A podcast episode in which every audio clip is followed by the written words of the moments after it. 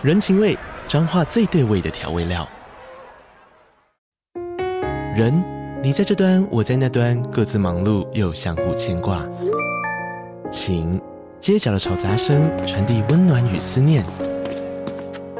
味，是从每一个转角飘出的乡愁。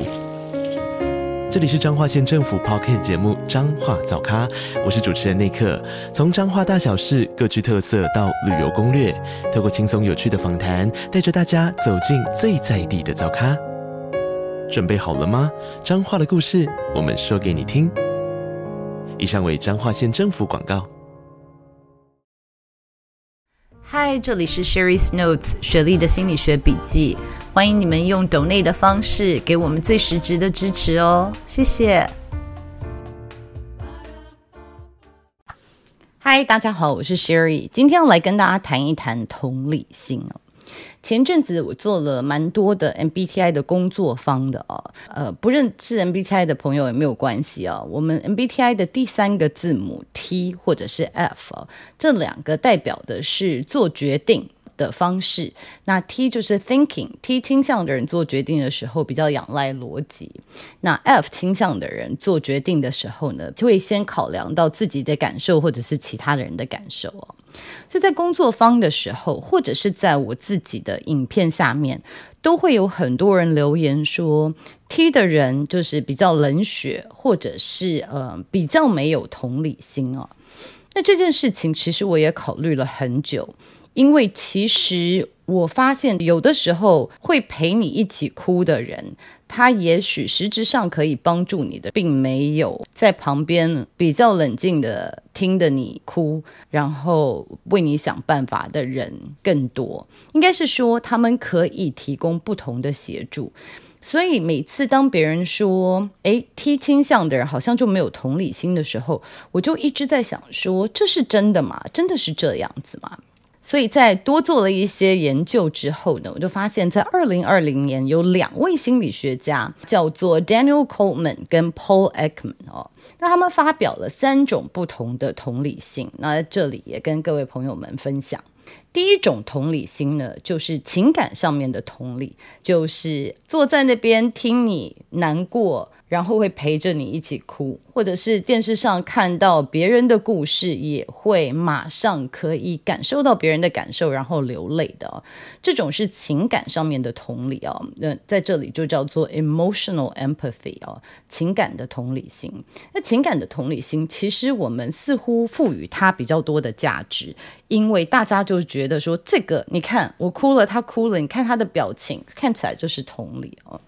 那其实还有两种同理心，就是我觉得我们也可以更正视它。那另外一个就是 cognitive empathy。我们讲 cognition 就是认知，常常就是比较大脑的。cognitive empathy 就是说我听到了你的故事，我了解为什么你会有这样子的感受，我了解故事的发生。那我可能不是用情感上面去同理你。可是我同理你为什么会有这样子的认知，跟你为什么会有这样子的情绪哦。那 cognitive empathy 其实有的时候旁边的人听你的故事，其实他看起来没什么表情，或者是他没有说哈你怎么会这样子，他好坏哦，他怎么这样子对你等等，就是默默的听一听，然后会丢一个问题说，那你现在感受怎么样？那你未来想要怎么做？所以这些朋友们有的时候呢，你可以想象在 MBTI 里面。可能是比较是 T 倾向的人，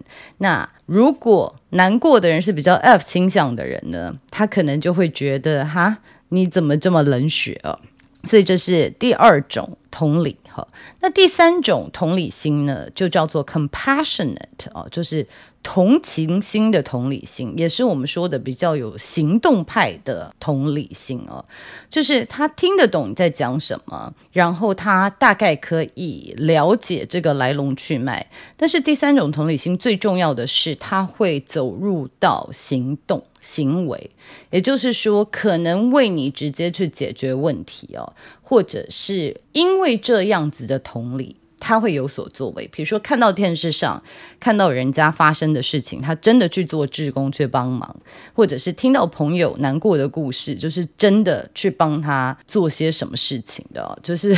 我有一个高中的同学很好笑，在这里出卖他一下，就是我跟我老公第一次交往分手的时候呢，我就跟他讲说多难度多难过。他我觉得就是第三种，就是 compassionate，就是行动派的同理心。他其实就说啊，不要管他了，就是听起来好像他没有很 care。结果暑假，嗯，我们那时候才十几岁，在路上他看到我老公，就跑过去说：“哦，oh，this is for Sherry”，就打了我老公一巴掌。诶这个故事我一直 觉得很好笑，到现在就是我蛮惊讶的，因为虽然我跟他交情很好，可是我。真的以为他没有那么在意哦，那所以这个就是所谓的 compassionate empathy。其实我们在小说里面，我我很喜欢的《傲慢与偏见》哦，就是 Mr. Darcy，他也是看起来非常冷漠的，可是他发现女主角家里出了事情，他就他就默默的出面解决啊。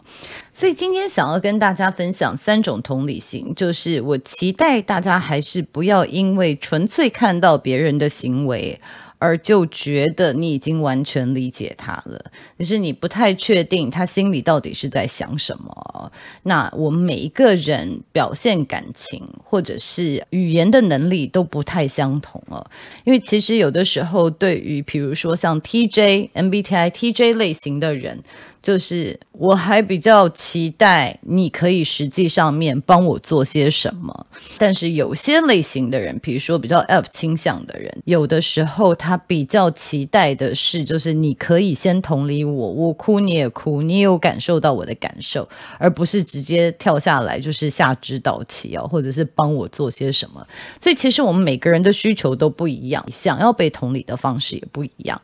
那因为今天讲到三种不同的同理心，我也。顺便在这里讲一下，就是之前有提到的《爱的五种语言》呢，《爱的五种语言》其实它是一本书，我也非常推荐大家看。那其实里面讲的呢，也是有人给爱跟接受爱，就是也有五种爱的语言呢。所以当你非常爱一个人，但是别人却感受不到的时候，很有可能是因为你们讲的不是同样的语言呢，跟三种不同的同理心是有点类似的啊。因为我之前已经录过一集了，不过在这里很快的跟大家分享一下，就是爱的五种语言呢。第一种就是肯定性的语言，就说你好棒，我看到了，你很厉害，我很为你骄傲哦。第二个就是比较是精心时刻，精心时刻就是我们真的花了这个 quality 有品质的时间在一起，而不是。我们俩坐在一起一整天，就是互相看手机哦，就是真的是很精心的，就是十分钟我们面对面，就是真正的聊天，这个对有些人是很重要的，一种爱的语言哦。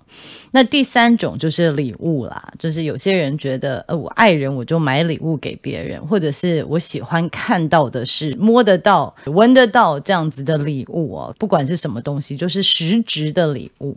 那第四种就是服务的行动，就是说，其实应该今天是你倒垃圾，但是是我去倒哈，因为我看到你，我觉得你好像很累，或者是我其实看到你很累了，可是我帮你打扫家里，我帮你做一些你平常应该要做的事情，也许这就是行动上面的服务哦，帮你跑腿等等哦。那很多时候，因为这个并不是很罗曼蒂克，所以很多人家里就说啊，我的配偶其实就是把家里顾得很好，可是。感觉好像不是很爱我，或者是等等，这个也就是没有抓到他的爱的语言哦。那再来就是身体上面的接触，就是有时候碰碰手啊、拥抱啊等等的。所以在这里呢，就是跟大家分享哦，不管同理心或者是给爱，就是我们每一个人有不同的方式来表达我们的情绪哦。不要因为你的语言跟别人不一样，或者是你的行为会跟别人不一样，而就假设别人并没有这样子的情感。OK，好，那今天我们就讲到这里了，我们下次见，拜。